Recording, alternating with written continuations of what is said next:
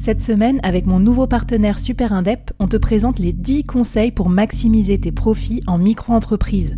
Des conseils pour maximiser tes gains, mais surtout éviter les boulettes administratives. Autant te dire que ça m'aurait plu d'avoir quelqu'un qui me donne ces conseils-là quand je me suis lancée. Je te mets le lien vers ces 10 conseils pépites et un petit cadeau qu'on te réserve avec Super Indep en description de cet épisode.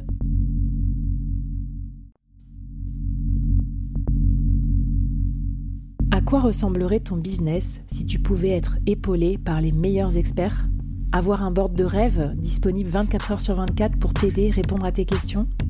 Je suis Flavie Prévost et ce board, je l'ai créé pour toi dans ce podcast. Tu es dirigeant, entrepreneur, freelance ou tu vas bientôt te lancer? Ne reste pas tout seul dans ton coin. Inspire-toi des conseils des meilleurs chaque jour par ici, à mon micro. Et si tu l'oses, on te mettra au défi parce que nous, ce qu'on aime bien, c'est te faire progresser vite et bien. Alors bienvenue à toi, bienvenue dans ton board et bon épisode.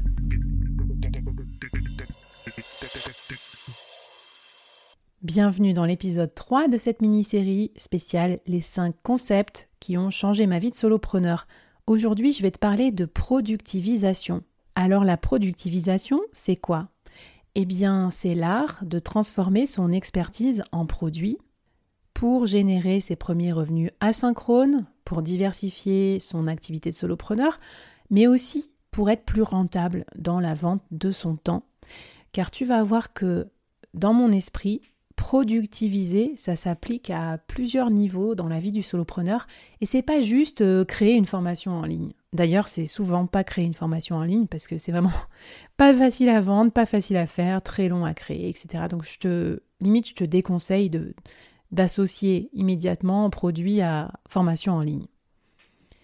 Premier niveau de productivisation, c'est tout simplement de présenter ton offre de freelance comme un produit. Au lieu de te vendre au TJM, donc à la journée, au temps, et de dire euh, bah, on verra, euh, c'est sur mesure, tout est personnalisable, je m'adapte.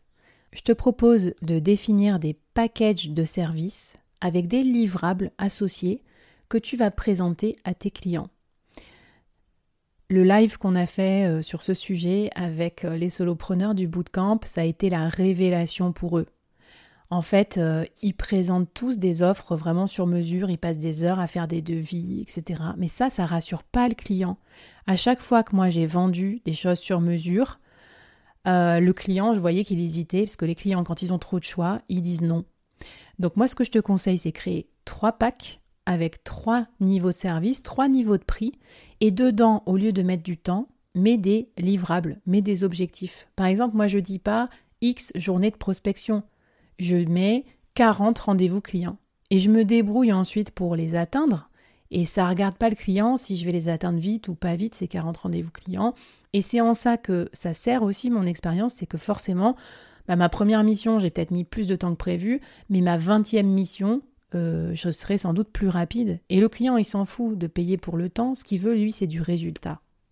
Deuxième niveau de productivisation, c'est au lieu de faire des missions from scratch à chaque fois euh, pour tous tes clients, complètement sur mesure, essaye de repérer les points de répétabilité, c'est-à-dire les choses que tu fais toujours les mêmes en fonction de tes clients, et essaye de templétiser ça, essaye de créer des process, ou pourquoi pas créer des templates que tu vas pouvoir faire remplir à ton client pour te faire gagner du temps. Quand tu fais ça, tu gagnes pas plus d'argent, mais en fait tu gagnes du temps sur la réalisation de tes missions et surtout, t'arrêtes euh, de faire des choses à faible valeur ajoutée et tu peux te concentrer sur les choses à forte valeur ajoutée.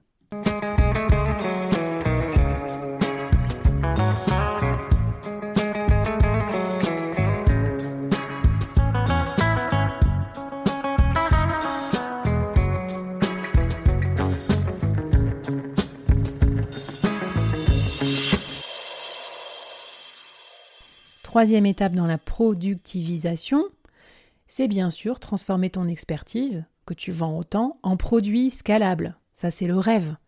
Alors, je te disais, la formation en ligne, euh, arrête de rêver, c'est pas si simple à vendre et ni à fabriquer, mais il y a plein d'étapes avec différents niveaux de scalabilité pour passer de la vente du temps au TJM à la vente de produits.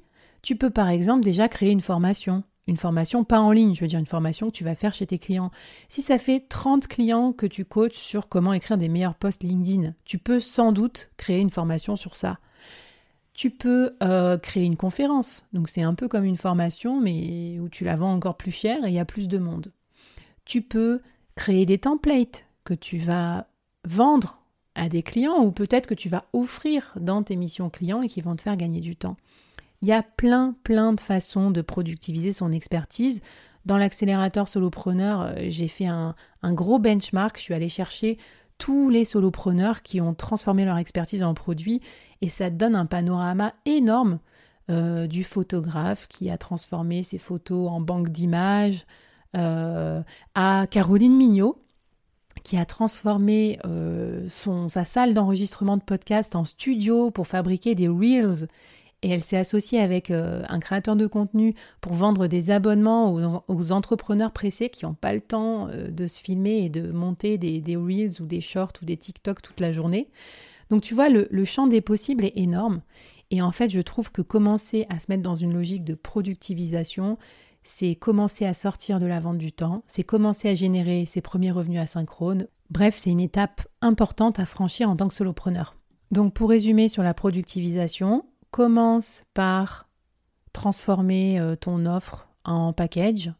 Ensuite, essaye d'automatiser ou de processer euh, une grosse partie de tes prestations pour euh, gagner du temps. Et enfin, crée ton premier produit pour développer tes premiers revenus asynchrones.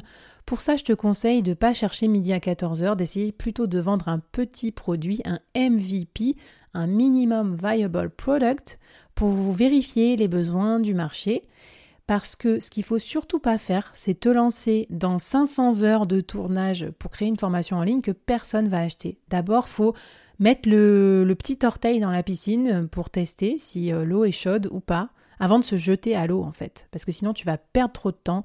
Et je pense que le cimetière euh, des produits euh, d'infopreneurs ou de solopreneurs est plein à craquer.